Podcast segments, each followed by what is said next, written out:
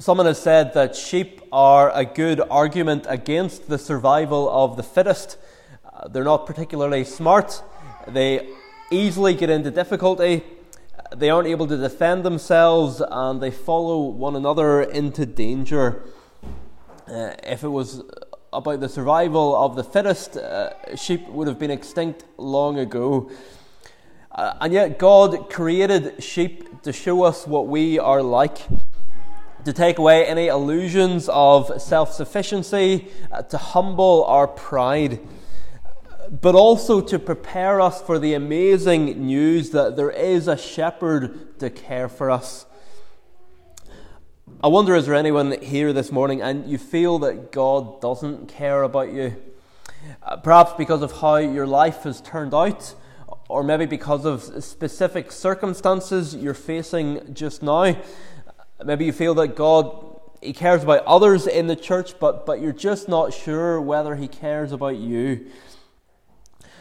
Or perhaps you've started coming to church because after years of thinking that God doesn't care, you've begun to think that maybe He does. Uh, well, if so, here's part of God's Word that speaks exactly uh, to that question, to God's care for His sheep. And so we're going to look at this passage under the theme of the Good Shepherd's care for his sheep under three headings. Uh, the first way these verses highlight Jesus' care uh, for us is by comparison. And so our first point this morning is that there are people who don't care. There are people who don't care. And you don't need me to tell you that this morning. There are people in the world who will do things to hurt you uh, and it's clear that they don't care about you. But there are also people who will do things to help you, but they're just doing those things out of duty or because of how it will look to others. And so, even though they may actually be helping you rather than hurting you, they don't actually care about you either. And Jesus gives us examples of both these categories of people in these verses. Firstly, there are those who actually want to do you harm. Uh, Jesus has just said in verse 8 All who came before me were thieves and robbers. He's talking there about false messiahs, those who wanted to lead people astray. The Jews had been waiting for the Messiah for a thousand or for thousands of years, uh, and every so often someone would come along and say, "It's me. I'm God's chosen one. I'm the Messiah. Everyone needs to listen to me and follow me." But all they wanted to do was exploit people for their own self-interest. Uh, they were thieves and robbers. And then here in verse 12, Jesus talks about wolves boys and girls, you know that if you read about a wolf in the story, the wolf isn't going to be a good character, but the wolf is going to want to hurt people. And when Jesus talks about wolves, he's talking about those who want to hurt people in the church, either through false teaching uh, for saying what's wrong or by, by persecuting uh, those in the church. And today we still have thieves, robbers, and wolves. Sadly, many of them stand in pulpits. They are ordained ministers, but they teach that there are many ways to heaven. They teach that Jesus isn't God. They teach that his miracles weren't real. They teach that, that his death, it was a nice gesture, but it, it didn't pay for anybody's sins. There are also thieves and robbers who knock on your door from time to time. Uh, they may be nice, well dressed people. They may not even uh, fully realize that they're wolves, some of them, but they're trying to lead you astray. And in our day and age, it's not just people knocking on your door. Last week, I was watching uh, the, the testimony of, of a Christian minister uh, from Wales on YouTube. He, he was speaking about how he'd become a Christian. And the video that, that was automatically queued up to play after that uh, was one from the Church of Jesus Christ of the Latter day Saints. In other words, from the Mormons, uh, which, which isn't a church of Jesus Christ at all. And just imagine I had sent that, that video to uh, someone who, who wasn't a Christian or someone who was interested in Christianity or exploring, and if the same thing had happened to them, if the, the algorithms had, had queued up a, a, a video from, from the, the Mormons, they would have been listening to wolves. So there are those who want to lead people astray. But how different is our Lord Jesus? The thief comes only to steal and kill and destroy. I came that they may have life and have it abundantly. So that's one category of people who don't care about you. But th- there are also others who, who do try to do you good, but who still don't actually care about you. In verse 12, Jesus says that as the shepherd who owns the sheep, he is very different from the hired hand. So, what's a hired hand? Well, a hired hand is someone who's paid to look after the sheep. Uh, most uh, farmers, uh, they, they work on the farm themselves, but they also have people working to them. Uh, that's what a hired hand is. Uh, but, but the type of hired hand that Jesus is talking about is only doing the work for what he can get out of it. Uh, verse 13 says plainly, he doesn't care about the sheep. And so when he sees the wolf coming, he's not going to hang around. He's not going to put himself in danger in order to try and save sheep that he cares nothing about. Now, obviously, Jesus isn't uh, trying to give us lessons in farming here. Uh, the hired hand is meant to represent someone. Uh, so, who is that? Well, the hired hand represents those who do teach the truth, but do so for the wrong reasons. The minister who's just in it for the money. The evangelist who perhaps preaches the gospel to huge stadiums of people but whose only interest is in counting the number of conversions, professions of faith, uh, and increasing his own reputation. The elder who serves because of the status he thinks it will give him. And these aren't new problems. It's not as if we could uh, get rid of all these problems by going back to the early church the Apostle Paul told the church in Philippi, Some indeed preach Christ from envy and rivalry. The hired hand doesn't actually care about the sheep. And so, if it's a choice between uh, protecting the sheep and looking out for his own comfort, he'll choose his own comfort and he'll disappear, showing that he never actually cared about the sheep in the first place. And the great contrast, as we'll see in a moment, is with the Lord Jesus, who rather than running away, goes out to face the wolf to save the sheep. Uh, hired hands run away from the wolf. The, the Lord Jesus runs to the wolf to fight it and protect the sheep. But just before uh, we see how different Jesus is, I, I think it's worth asking the question what should our attitude be to such people? Uh, thinking particularly of the hired hand. Because most of us would probably say, well, if someone doesn't care about me, I'm not going to listen to them. If someone's only checking up on me because it's their job, I'm not interested. But I came a quote this week by the early church father Augustine, which challenges that assumption. And, and even we see from this chapter that the hired hand does still feed the sheep even if his motives are wrong. Augustine says that the passage in front of us tells us what we ought to desire, what we ought to endure, and what we ought to avoid in churches. So, what should we desire? We should desire men who will minister to us like the Good Shepherd, those who will genuinely care about us. What should we avoid? We should avoid those who teach what's false. Uh, we should avoid them like the super spreaders that they are. Uh, we, we should avoid them like the plague. But Augustine has a third category as well, and that is to endure. If what someone is saying is true, you should still listen to them. In other words, it's not enough of a reason to stop going to church just because you don't think the minister cares about you. In fact, even if he actually doesn't care about you, that doesn't mean you can't go to another gospel preaching church. Instead, you probably should. People in Augustine's day didn't have that option. There's maybe just one church in, in the town or, or the village. Uh, you, you, had no option to, to jump in a car and go elsewhere. But there's no warrant to stop going to church altogether simply because a minister is saying the right things for the wrong reasons. That's backed up by the words of Jesus in Matthew 23, verse 2, where he tells the people, The scribes and Pharisees sit on Moses' seat, so do and observe whatever they tell you, but not the works they do, for they preach but do not practice. Now, I hope that's not a position that any of us will, will ever be in, having to endure a minister or elder who doesn't actually care about us. But I think we do have a tendency at times to say, well, well, that person doesn't care about me, so I'm not going to listen to them. Maybe we're wrong that they don't care about us. Maybe we're right that they don't care about us.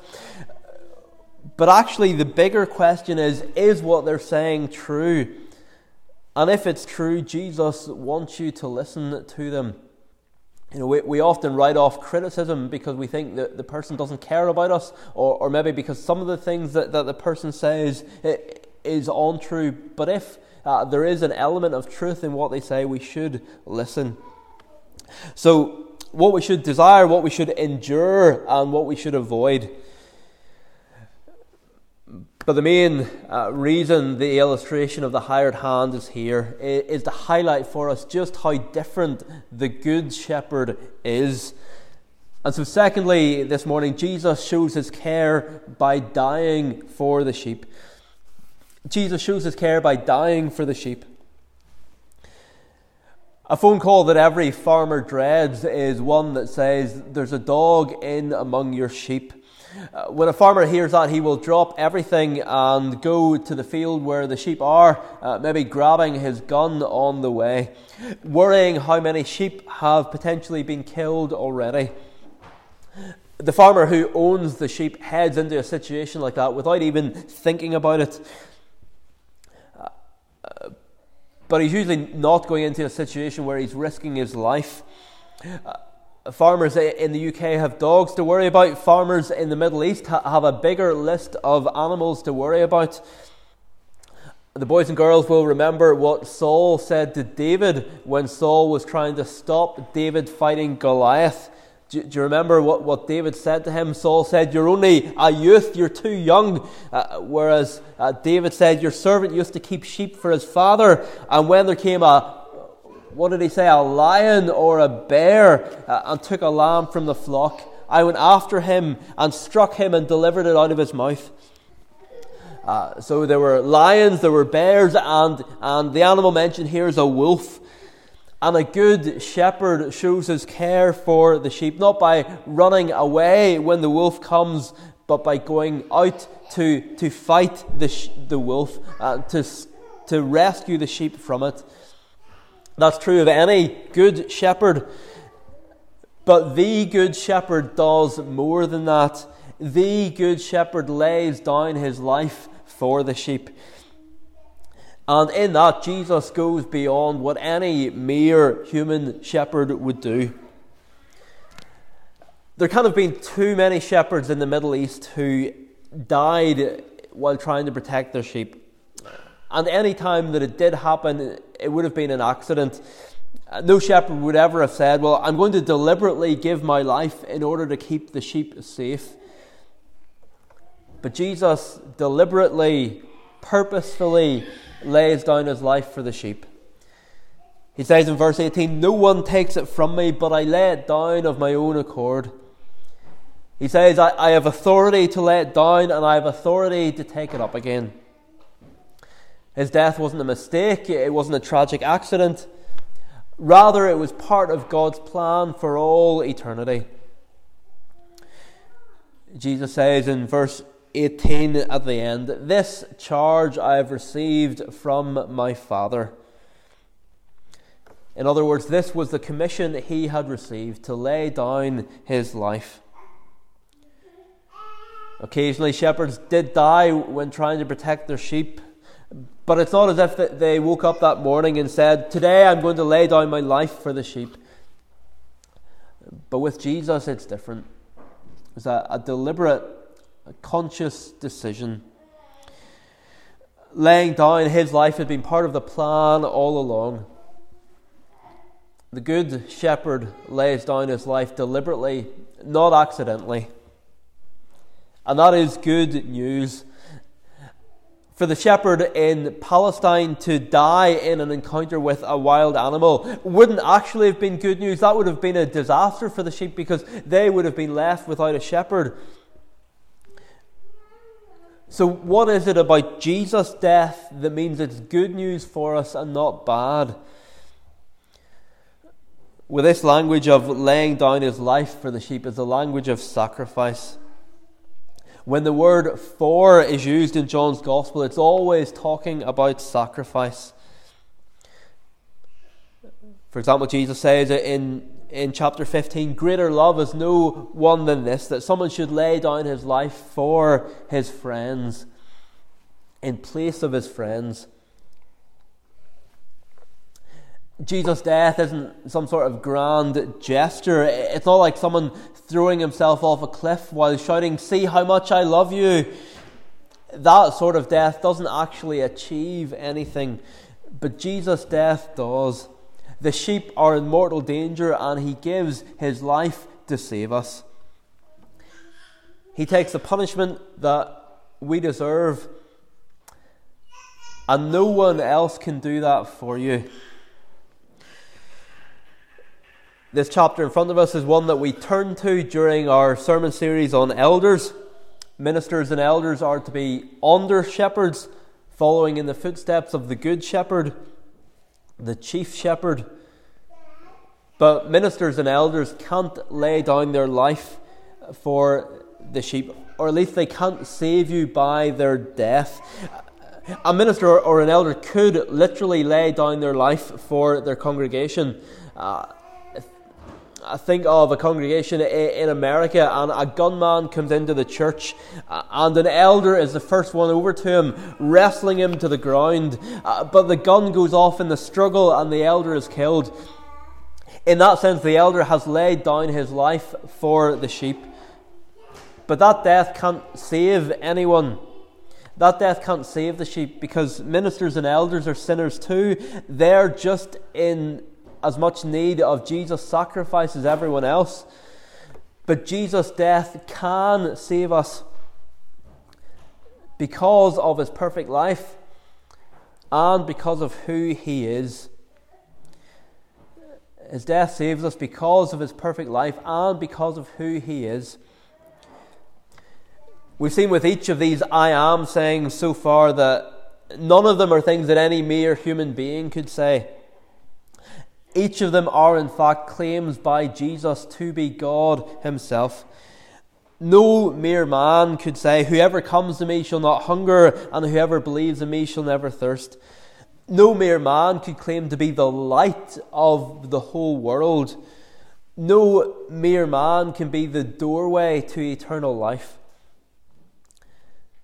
And perhaps even more so than any of the other sayings so far, when Jesus says, I am the good shepherd, he's claiming to be God. Who's described as the, the shepherd of God's people in the Old Testament? It's God. In Genesis 48, Jacob looks back on his life and talks about the God who has been my shepherd all my life long. Uh, we know Psalm 23 the Lord is my shepherd there's also a great prophecy in Ezekiel chapter 34 when God rebukes the shepherds of Israel uh, for feeding themselves.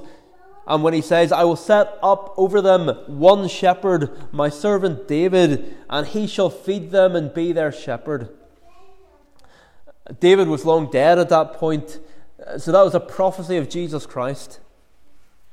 And so for Jesus to say, I am the good shepherd, he's claiming to be God and he's claiming to be the fulfillment of the Old Testament hope. And the shepherd laying down his life for us had to be God, because no mere human being could bear the weight of God's wrath. not even in an eternity in hell. But on the cross, the Good Shepherd bore the weight of that wrath in place of his sheep. So that's our second point this morning. Jesus shows his care by dying for the sheep. Thirdly and finally, then, Jesus cares for all the sheep in the world and for you as an individual. Jesus cares for all the sheep in the world, but also for you as an individual. If you're a believer in Jesus Christ this morning, do you know that you're part of the fulfillment of prophecy? Many prophecies, but the one I want to direct our attention to just now is in verse 16, where Jesus says, And I have other sheep that are not of this fold. I must bring them also, and they will listen to my voice. So, what's Jesus talking about there? Who are the other sheep that are not of this fold?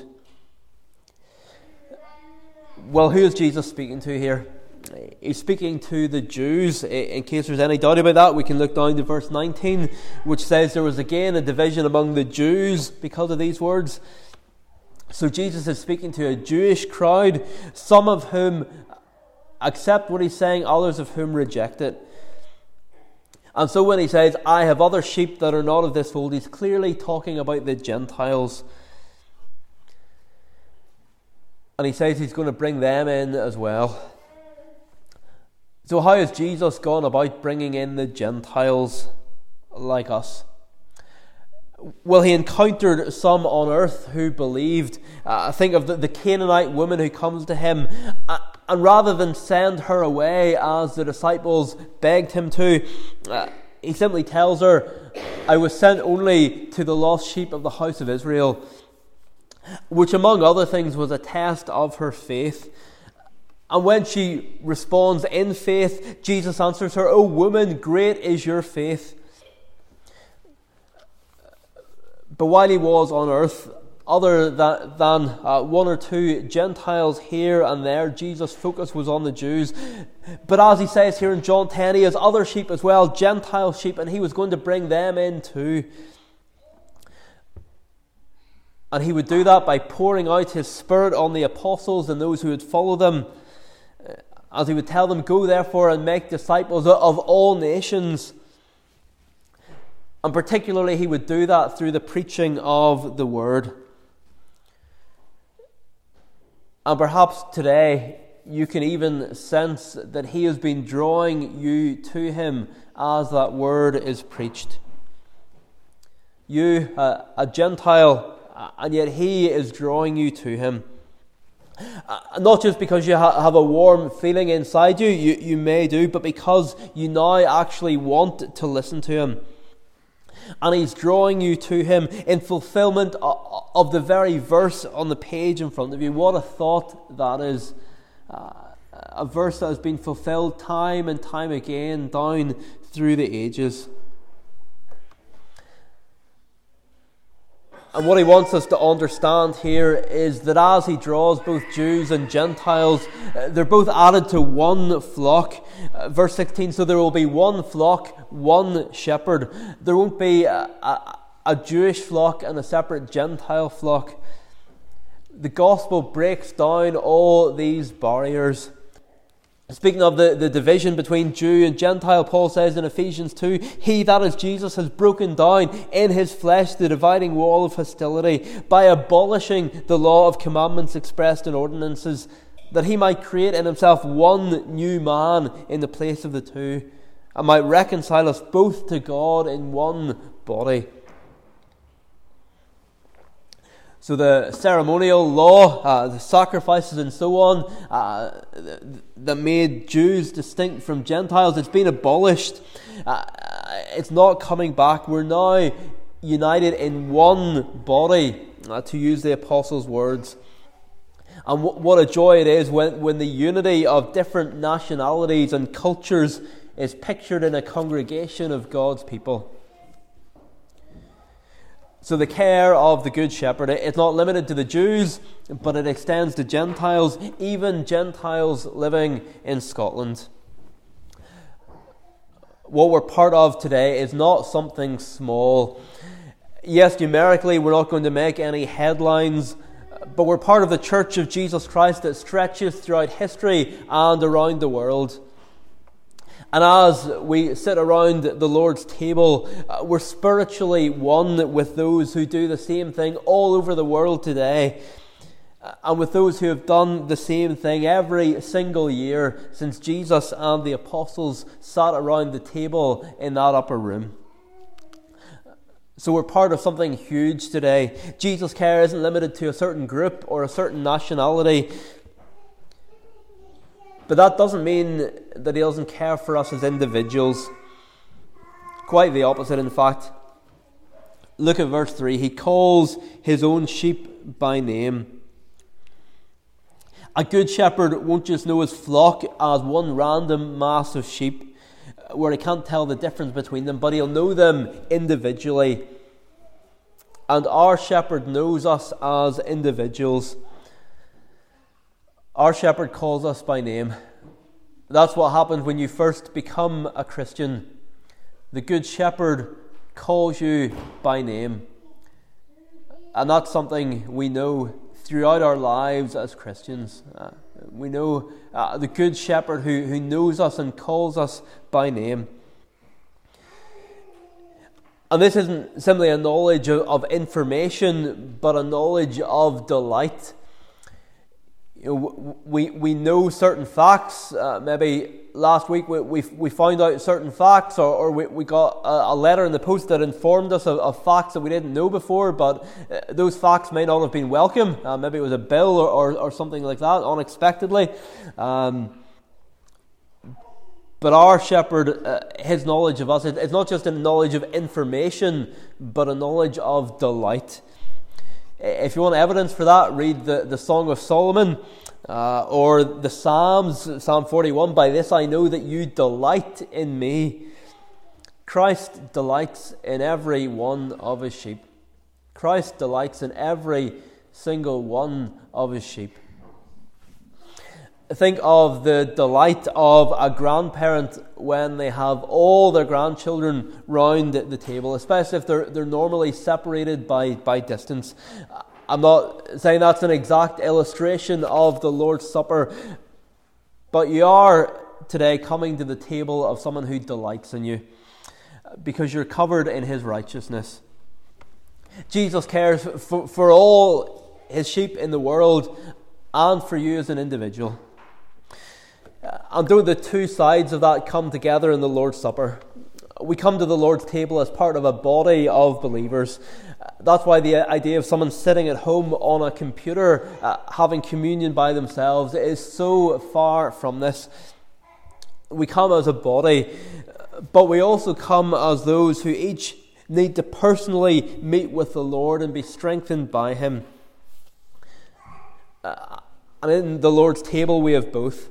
We have a foretaste of the marriage supper of the Lamb when we will join with every nation, tribe, people, and language. And yet we're also able to say as individuals, I am my beloved's, and my beloved is mine.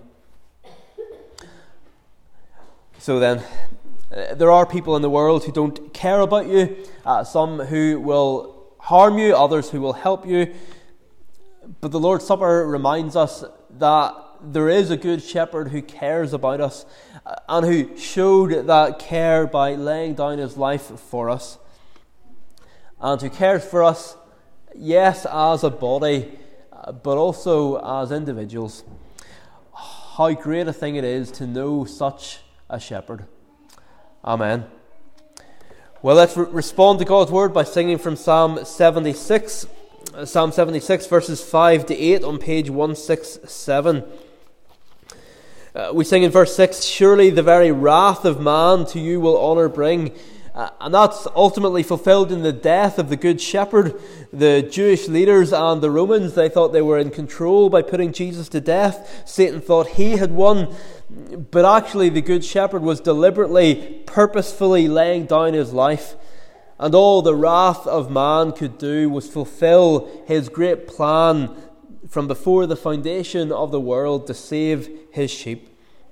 And in light of that, verse 7 talks about the vows we make to God, which we're reminded of at communion. Uh, the reason that we, uh, who are members, once stood at the front of this or another church and made vows to God is because uh, of response to what all God has done for us. So, Psalm 76, 5 to 8, uh, we'll stand and sing praise.